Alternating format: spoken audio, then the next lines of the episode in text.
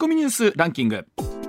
時事問題から芸能スポーツまで突っ込まずにはいられない注目ニュースを独自ランキングでご紹介します。まずはスポーツです。サッカーのワールドカップカタール大会決勝トーナメント1回戦で日本は日本時間の明日0時から前回大会準優勝のクロアチアと対戦します、はい。初のベスト8入りをかけた一戦を控え森保監督はベスト16の壁を破ると志していた強い気持ちを持ってプレーしてもらうのが大切と語りました、まあ、本当に誰もが予想しなかったというかドイツ、スペインと同じ組を1位で勝ち抜けたということですからね、まあ、本当にあとはもう一戦一戦もう心静かにこの瞬間を。待ちましょう。はい、はい、そして男子ゴルフの今シーズン最終戦日本シリーズ JT カップは44歳の谷原秀人が逆転で大会2連覇を果たしました前の週に賞金王を確定させた比嘉一貴は20位でした。谷原プロはあの先週会長を兼任していらっしゃるということですから、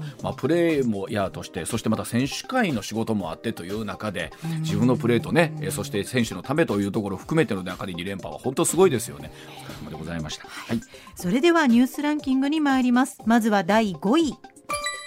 愛知県は昨日豊橋市の養鶏場で高病原性鳥インフルエンザの感染が疑われる鳥が見つかったと発表しました、はい。遺伝子検査で陽性が確認すれば飼育している卵を取るための鳥およそ31万羽を処分します、はい。陽性が確認された場合愛知県内の養鶏場では11年ぶりということです。あの先週金曜日に石田さんのコーナーでこの鳥インフルエンザのお話取り上げたんですけれども、はい。あのやっぱり今年ってここ数年本当に多くなってきてるんですよね。ね。で、まあ、あの一番怖いのはやっぱりこれがこう人に転感染した場合ということが非常に恐れられるということなので引き続きこれ注意が必要ですよね。はい、ね続いて第4位ウクライナ軍の特殊部隊は3日ロシアが支配する南部ヘルソン州のドニエプル川東岸に今後の攻撃の足場とする陣地を確保したとする動画を公開しました部隊の一部が東岸に上陸した可能性がありアメリカの軍事専門家は事実だとすればウクライナ軍の東岸での作戦開始の道を切り開くだろうと分析しています、まあ、本当に刻一刻戦況変わっていく中でということなんですが随分とこはいのやっぱりね、ウクライナ軍がもともと自分たちの地域だったわけですからここをしっかりどうやってね確保していくのかということになりますしあとは本当どこに向かってこの紛争というかねこの侵略は続いていくのかということでございますが引き続きこちらも注目です。はい、はい、続いて第3位。読売新聞社は2日から4日にかけ全国世論調査を実施しました。岸田内閣の支持率は39%と前回の36%から3ポイント上昇し8月以降5回連続の下落傾向に歯止めがかかりました。一方 JNN の最新の世論調査によりますと岸田内閣の支持率は先月の調査から5.4ポイント低下し34.2%と過去最低を更新しました、まあ、本当あのそれぞれの調査によって結果って微妙に違うんですけど、それでもざっくり見ると30%の中盤ぐらいから40%に行くかどうかぐらいのところっていうことはうどうでしょう。この3ポイントというのをどう捉えるか先止まったと見るかなんですけれどもね。いやいや本当にあの厳しい状況続いてらっしゃるんだろうなと思います。はい。続いて第2位は防衛費の増額に向けた安定的な財源の確保に関し政府は増税を当面先送りする方向で調整に入りました。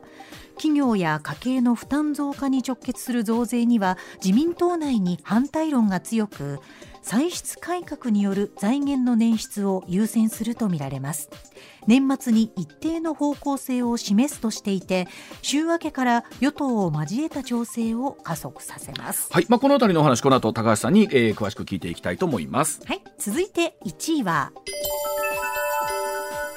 静岡県裾野市の私立桜保育園で園児の足を掴んで宙吊りにするなどしたとして当時勤務していた保育士の女3人が暴行の疑いで逮捕された事件で裾野市の村田春風市長はこの保育園の園長を犯人隠避の疑いで今日刑事告発すると明らかにしました。虐待行為が常態化していた可能性があり警察は実態の解明を目指します、まあ、上田アナウンサーも働くお母さんとして保育園というのはね本当にあのなくてはならないところという。頼りにしている先生がまさかっていうねですよえ。まあ、本当にあの多くの保育士の皆さんというのはですね、はい。本当必死になってね、あのお子さんたちの世話をしてくださってると思うんですけれども、はい。まあ、こういうことが一つあるとねなんかそれだけでちょっと不安になるお母さん方、うん。お父さん方もいらっしゃるかなと思ったりします。はい、本当にどういったところに真相があるのかというのはね解明していきたいと思います。はい、ではコマーシャルの後高橋さんの登場です。上泉雄一のエナー MBS ラジオがお送りしています時刻6時27分になりました。ここからは高橋洋一さんでございます。高橋さんおはようございます。おはようございますおはようございます。あ先週金曜日どうもありがとうございますか長時間、はい、お疲れ様でした。ありがとうございました。あの後本当に次の日の朝まではい激動の週末でしたね、先生。いやいや、大変でした。ありがとうございます。では、えーそんなお話の改めて整理も含めてこの話から進めていきたいと思います。こちらでございます。さあ政府防衛費増額について増税を当面先送りする方向で調整に入っているようです。え共同通信によりますと政府は、え防衛費の GDP 比2%の増額について安定財源確保を2027年度に向けて検討し増税を当面先送りする方向で調整に入りました、え年末に一定の方向を示すものの具体的な増税決定は見送る公算大きいということなんですね。え企業や家庭の負担増に直結する増税には自民党内に反対論が根強く、え歳出改革による財源捻出を優先するということなんですが、さあ高橋さん改めてこの日曜日にも放送させていただいて今 YouTube にも上がっております、えー元高橋さんサッカー少年だったということで、ええ。そう。あの増税に対してはい。右サイドからの攻めと左サイドからの攻めをしているということなんですけども、えはい、高橋さんあのこのお攻めがゴールに結びつくのかどうかということなんですけれどもね。うん。のみ右サイドの攻めが本命なんですけどね。はい、えっ、とね、これ建設国債っていうやり方なんですよ。はい、うん、建設国債を発行する。うん。でもあの今の報道を見てますとね、はい、えっ、とね。これはね、うん。ひょっとしたらあの財務省の方のね、アタックあのカウンターがね成功するかもしれないなってえいう可能性がちょっとありますね。新しい攻撃が先に右と左を整理してから聞こうと思うんですが、はいはいまずこの建設国債を発行するということなんですけども、まあこれこれが一番あのまあ筋といえば筋なんですけどね。はい、えっ、と建設国債発行してね国防のためにね、うん、えっ、とやると。それで建設国債っていうのはまああのゆっくり償還すしていくんで、はい。はい。実は増増税っていうのはまずそれないんですよ。はい、はい、えっ、とでももう一個は左側の攻めはね、はい。ま埋蔵金使ってやるってやり方で、はい、あのこの番組で見ましたけどね買いため特会っていうのがあって、はい、その埋蔵金とか他のを使ってやると多分ね、うん。あの10年近くまあ6年から10年の間ぐらいははい。もう財源がなくなるんですよね、はい。財源が財源いらないんですよ。はい、だからどっちか建設国債かその埋蔵金だとうん。実はまあ増税っていうのはほぼなくなっちゃうんですよね。つまりは我々国民の直接の負担というのが今のところね、えー直接財布が痛むことがあんまりないということなんです。直接っていうか、まあ、しょあの結構将来にわたってもね、はい、あの要はね、7、8年財源を用意すると、もうね、私の在任期間中はやりませんっていうふうにみんな今言うんですよ。で、うんそれに対してディフェンスをしている、まあ財務省の人たちというか、何としてでも、はね、うん。つなぎ国債っていうのを出させて、うんこれ赤字国債なんですよね。はい、で、あの、とりあえずの短期のつなぎ国債を出させて、その後増税に持っていくっていうのが財務省の手なん手なんですよ。ねえあのお聞きしたらその例えばこういったものの財源っていうのをどう確保していくかっていう時に高橋さん優先順位とするとあの高橋さんおっしゃっていただいているのは、本当は一番は歳出カットみたいなところで、したいけれどもこれはなかなか難しい。まあ、そう、だからね、うん。あの、歳出カットとね、うん。えっ、と、とりあえずは赤字、あの、なんか赤字国債のつなぎでね、うん。つなぎ赤字国債でしのぐっていうのは、もうあの、えーっと右からの攻撃うん。の建設国債、左からの攻撃の埋蔵金をすっぽかし、すっ飛ばしてはい。い。くっていうやり方ですね。はい、うん。でそこに対してあのどうやら財務省のカウンター攻撃が成功しとったらこれどういうことなんですか？だからあの要するに、えーっと建設国債の話をしない。しない。あと埋蔵金の話はね、もうやってもちょこっと形式的。ほということね、ということはねえーっとさ最初の意味のない、うん。あの歳出カット、はい。それとあと,、えーっと当面の赤字つなぎ国債っていうんで泳ぐんですよ。ほう。ということそうはすると、はい。2年後ぐらいには、あのそのつなぎ国債の話がなくなって増税っていうパターンになるえー。そういうふうな戦略ですね。えということはですよ、えっと、具体的な増税決定に向けては先送りするっていうのはこれどういうことなんですか？先送りするってことは次にやるってことですよ。つまり赤字国債ということによって当面しばらくはないけれどもちょっとつないでおくちょっとだけつないででってってことなんですか？そう、それでその後に出てきますね、これはね。えということはですね、はい。先送りしてるというだけでこの先送りっていうのはと高橋さんどれぐらいの見見方？どどこだ？2, 2年ぐらい二年後うん、えほんなん2年言うたらすぐですやん。うん。そうだよ。そうですよ。ほんなら当面だって、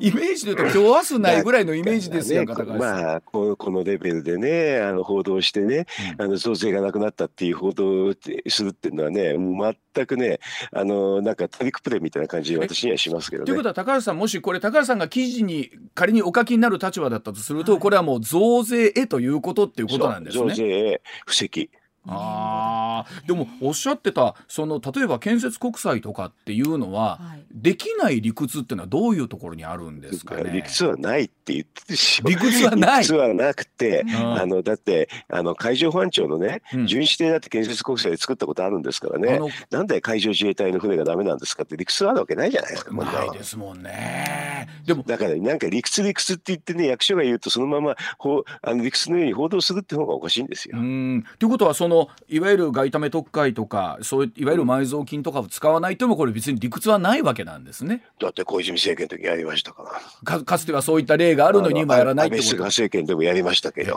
これあの高橋さん前おっしゃっていただいたんですけどいわゆるこの防衛費のね財源をどう確保するかっていうことに対して有識者会議みたいなのができたんでしたあっけんあんなのはもうね全然増税のための会議ですよ。ね、でその中にいらっしゃる方っていうのはあのあの基本的にもう国債は出したくないっていう人たちが。本当にねそんそういうのを報道してるからねもう私もう信じられないんですよ。うん。まあ、本来であったらね、うん。これねあ安倍さんが亡くなってからできたできた会議なんでねうん。これ本当にひひははっきり非常識の会議ですよ。うん、でもそれを結局その、えー会議を有識者会議を、まあ、ができるようになったってこと自体で岸田さんのなかなか影響力みたいなのはどうするかっていうことなんですよね。どうなのか岸田さんがあのこんな会議を作らせるからあの本当はね、うん。ああの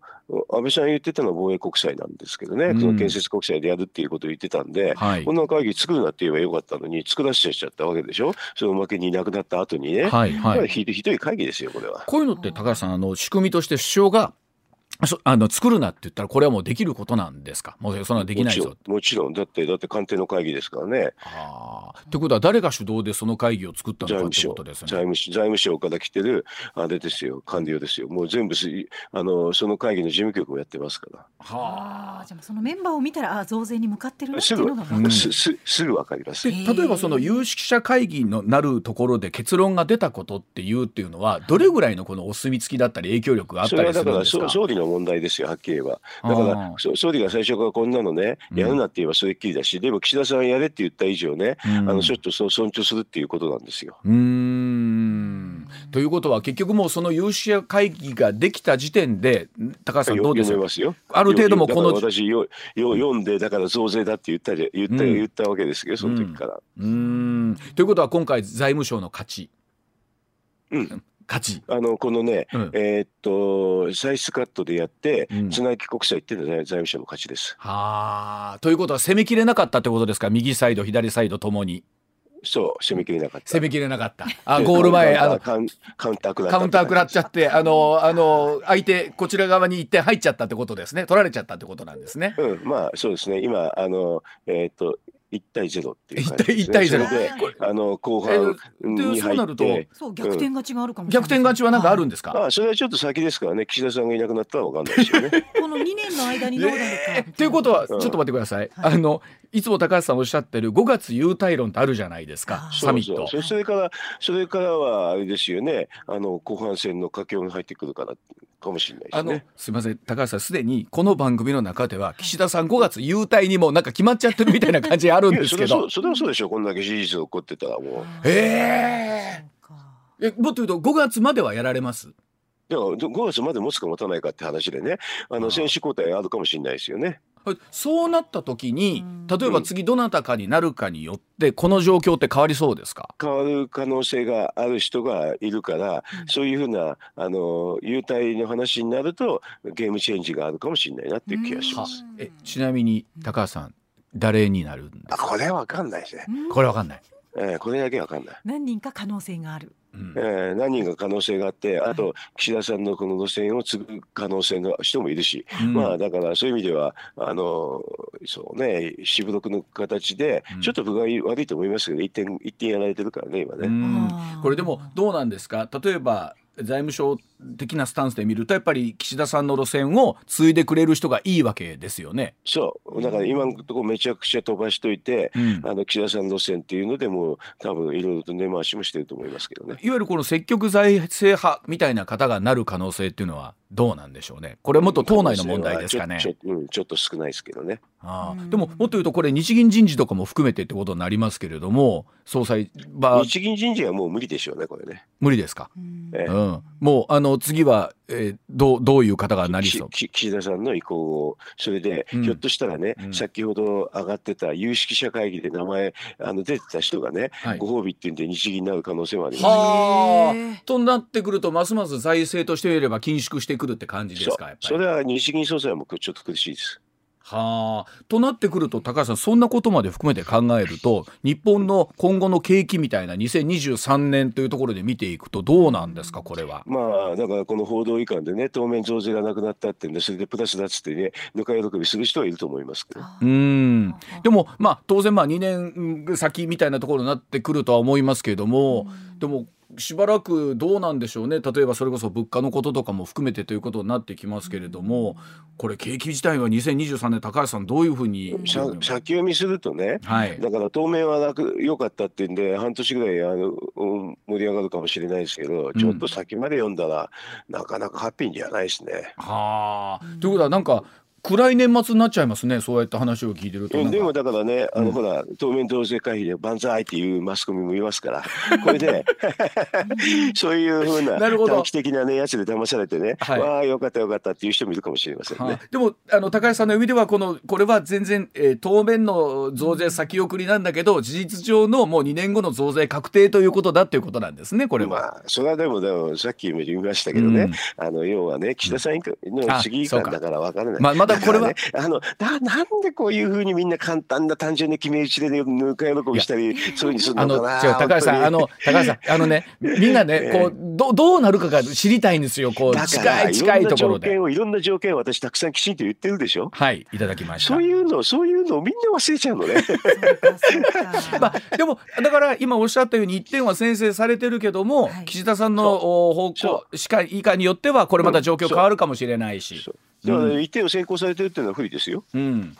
ね、1点先行されてる不利だけれどもまだ同点逆転の可能性もあるしっていうことなんですね。あの森保マジックが出るかもしあれない森保マジックが出る。何？それは高橋マジック出るかもしれない。ク。いろそうねいいつも来る可能性はありますからね。えあの本当高橋さんあの言える時言うといてくださいねなんか知ってる人が政府関係者の中にいらっしゃったらいつもおっしゃってるんでしょうけれどもいはもうね、これはね、い今あのメンツじゃ無理ですからね。だから要するに、うん、まああのね体制が変わった時ぐらいじゃじゃないとできないですね。わかりました。はい。では続いてのお話でございます。時刻6時40分です。累積赤字309億円。クールジャパンはどうすべきか。官による投資事業は失敗するんでしょうか日本文化の海外への売り込みを支援する目的で設立された官民ファンドのクールジャパン機構。アニメや日本食などの海外展開支援のために2013年に国と民間企業の共同出資で設立されて国が700億円程度民間が100億円程度出資しています。しかし海外にコンテンツを配信する企業などの投資先の業績落ち込みまして昨年度末の時点で累積赤字が309億円になるなど厳しい運営続いています、えー先月22日経済産業省抜本的な見直しに向けた取り組みを報告しました、えーそれによりますと職員のボーナスの査定に差をつけることや担当する案件に職員自らの出資も資金も、えー投資できるようにしまして利益が還元される制度を導入することなどで優秀な人材の確保に努め業績の改善につなげるとしています。さあ官民ファンドのクールジャパン機構どうなるんでしょうかということなんですが高橋さんまずこのクールジャパン機構というものを高橋さんはどうご覧になってらっしゃるでしょう？か。ああまあまあ典型的な、ね、役人主導で作って、うんでも自分ができないからってんで民間の人を連れてきてるんですけどね。はい、お金自体は国から出てるから、はい、だからよ投資っていうのは、あの未然を切らなきゃダメだっていうのは大原則なんですけどねほう、はい。人の金でやってるのはダメですね。あ、つまりえ運用する例えば民の方がそこまでじゃないっていう感じですか？こう人の金だみたいな。うん。人の金でしょ？うん、だから自分の金じゃないから。うん、あだからこういうのってねすごく大金持ちの人が民間の人がいてね。はい、それが、えー投資するんだったら結構成功する時あるんですけどね、はい。うん、そもそも国がお金出すって段階で、うん、まあこれ国の金ねっていうことで、まあ、まあもちろん役人にはね、うん、えー、と目利きがないから全く選べないんですけどね、はい。民。間の人だって自分の未然じゃないからはっきり言って、はいえーダメですよこういうの。これじゃあとなってくると高橋さんも、えっと財務省時代に実はあの経済産業省の行う財政政策この産業政策にはあんまり意味がないという論文をお出しになったんです。昔出したことある。はあ。もう 30, 30, 30年以上前ですけどね、うん、30年以上前。うん。その前ももうほとんど失敗なんでね、もうものすごく成功確率の低いギャンブルですよね、これはね。はでもどうしてそれをやるんですか、これ、うん。あのまあ、経産省の役人はこれやると、あの予算取ったってんで、ちょっと箔がつくってそれだけですよ。へえ。えあの逆にうまくいってるものっていうのはあるんですか？ない。まずまずないです。ね。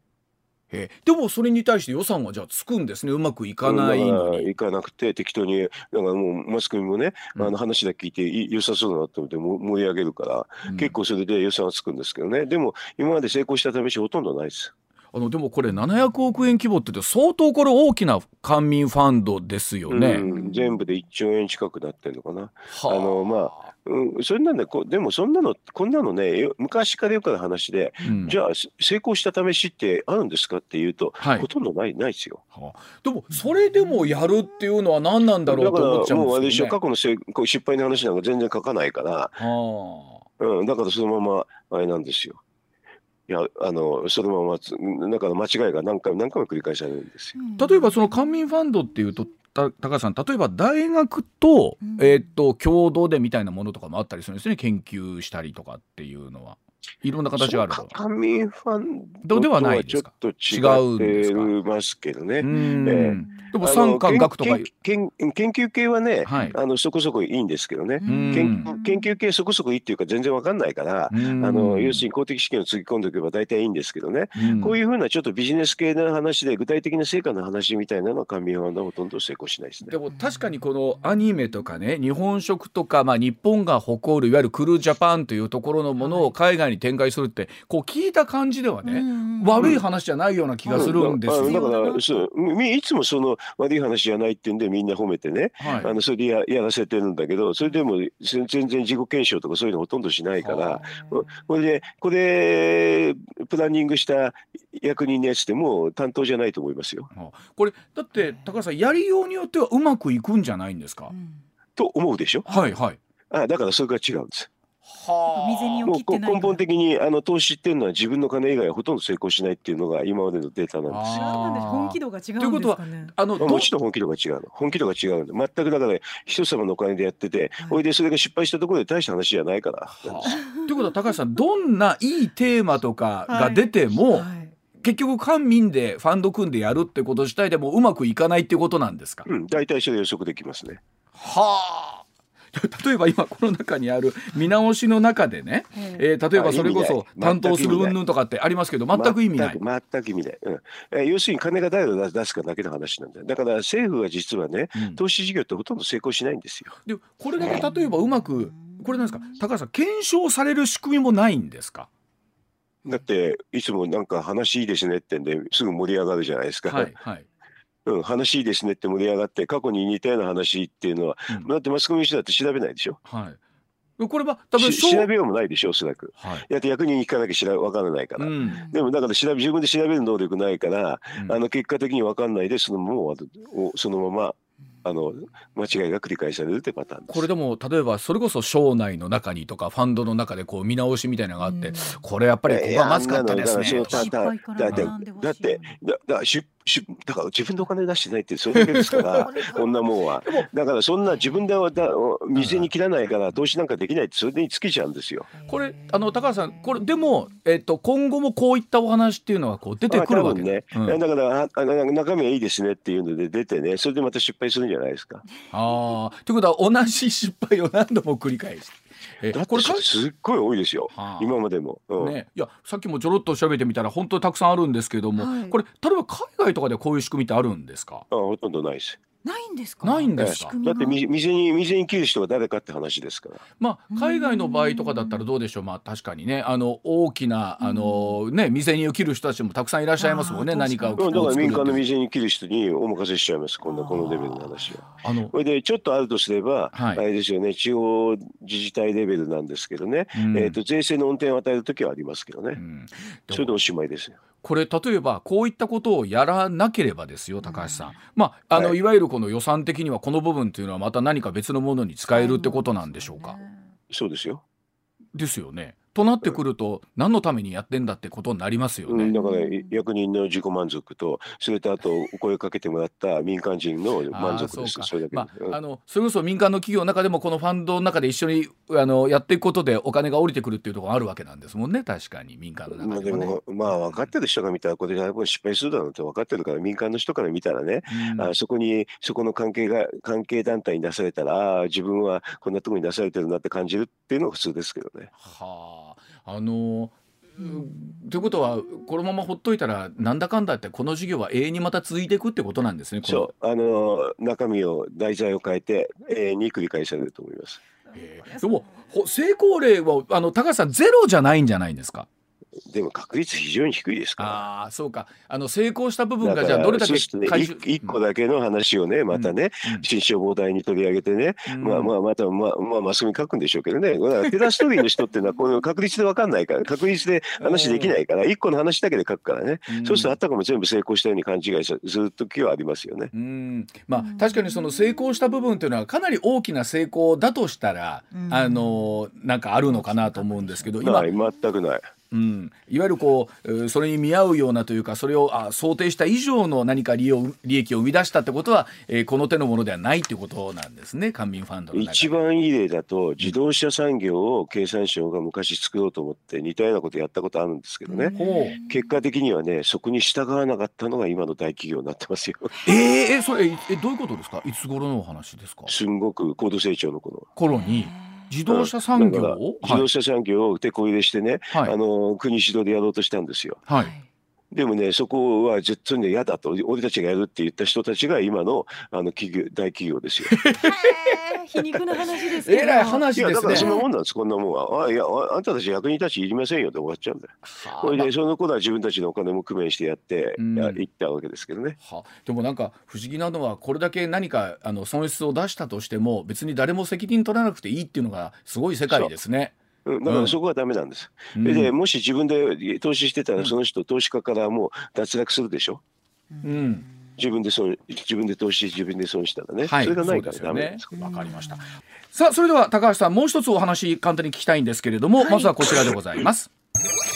さあイーロン・マスク氏が予告していたツイッター文書が公表されました。えバイデン大統領の疑惑の対応をめぐりましてツイッターで不正があったのかどうか。ツイッターを買収した企業家イーロン・マスク氏が公表を予告していたツイッター社の内部文書とされるツイッター文書の一部が公表されました。え内容は2020年のアメリカ大統領選挙でバイデン大統領の次男を疑惑をめぐる報道が出た際にツイッターが民主党寄りの対応をしたと訴えています。イーロン・マスクさん11月言論の自由の抑圧に関するツイッター文書が近く公表される。国民は本当に何が起きたかを知る権利があると述べていますがさああ改めて、えー、このニュース高橋さんいかがでしょうか？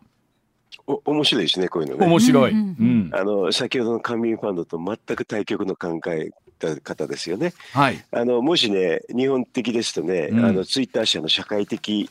なんとかとかね、うん、あの社会的な責任とか言いつつね、えーと、規制を課せよう過去ツイッター社に貸そうというのが流れとして出てきますよね。これあのもともとはバイデン大統領に関する疑惑で、バイデンさんの大統領の次男ですよね、うん、ハンターさんの電子メールを、まあ、入手したと。でハンターさんが役員を務めていたウクライナのエネルギー企業の幹部を、えー、ハンターさんが当時副大統領だったバイデンさんと引き合わせたという文書があったんですけども、うん、ツイッターこの記事を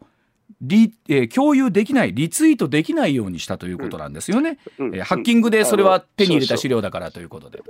まあ、ハッキングでっていうかねあの要するにそういうふうなあの政治的な方向性があるってだけですけどねはっきり言ってね、うん、こういうのね。だから、あのそんなの日本のマスコミでもよくあってね、あの同じような事象なんだけど要するに一方の党の一方の方向だけにね都合よくねそちらだけ流すってことはよくありますよ。これあの多分ツイッあの聞いたツイッター社にも、えー、それこそ民主党共和党それぞれからですねこの記事は、えー、削除してくれっていうのはたくさん来るそうなんですけれども、うん、えツイッター社圧倒的に民主党寄りの社員が多くてそう、うん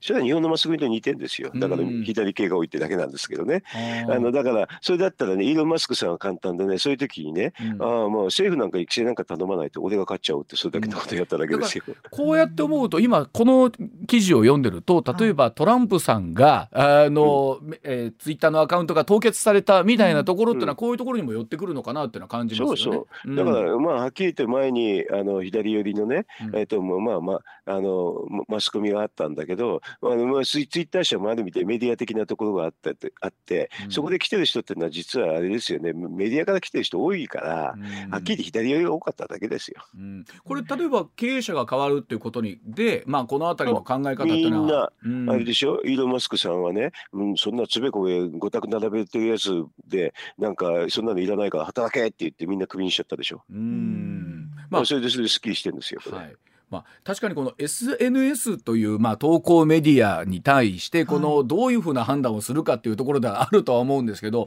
本当だったらこう例えばそういうのも含めて全てこう公平にどうチェックするかみたいなところになるんでしょう、ね、無理無理なんですよ。無理なんでしょうね。そう、うん、無理だから、うん、あのだからイーロン・マスクさんも簡単でね、うん、えっ、ー、とでツイッターがそういうのあるから俺が買収しちゃうと、その代わしね左の方の人もね、なんかだったらどっか買収してか買ってやればそこで あのそれぞれあの規制ばいいんじゃないのってそのくらいの感じですよ。ね、でもはまあ多分日本の多くのユーザーの人って別にそんなこと分からずに普通にこう多分投稿してる方が分かってないだけだね、うん、別にあの,、あのそんなところでね、うん、あそもそもあのツイッターの上で議論を交わそうとかそんなふうにか私なんか考えてないからはっきり言ってどうでどうでもいいですけどね。